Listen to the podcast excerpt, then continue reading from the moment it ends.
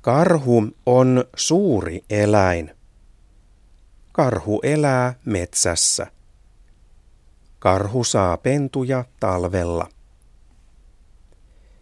Tutkijat sanovat, että tänä vuonna Suomessa syntyi 265 karhunpentua.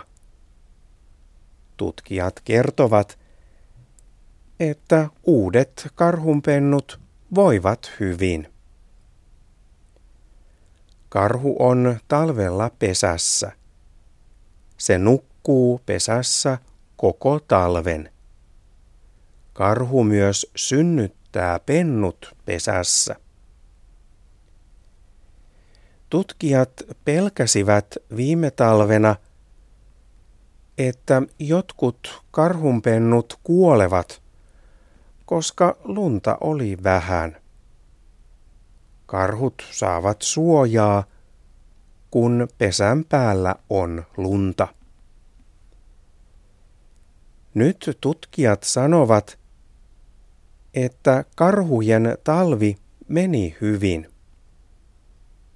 Monet ihmiset ovat nähneet karhunpentuja tänä kesänä.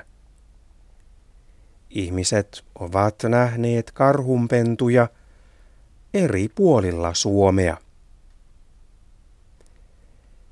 Suomen metsissä elää noin 1500 karhua. Karhuja on paljon Pohjois-Suomessa ja Itä-Suomessa. Muualla karhuja on vähän.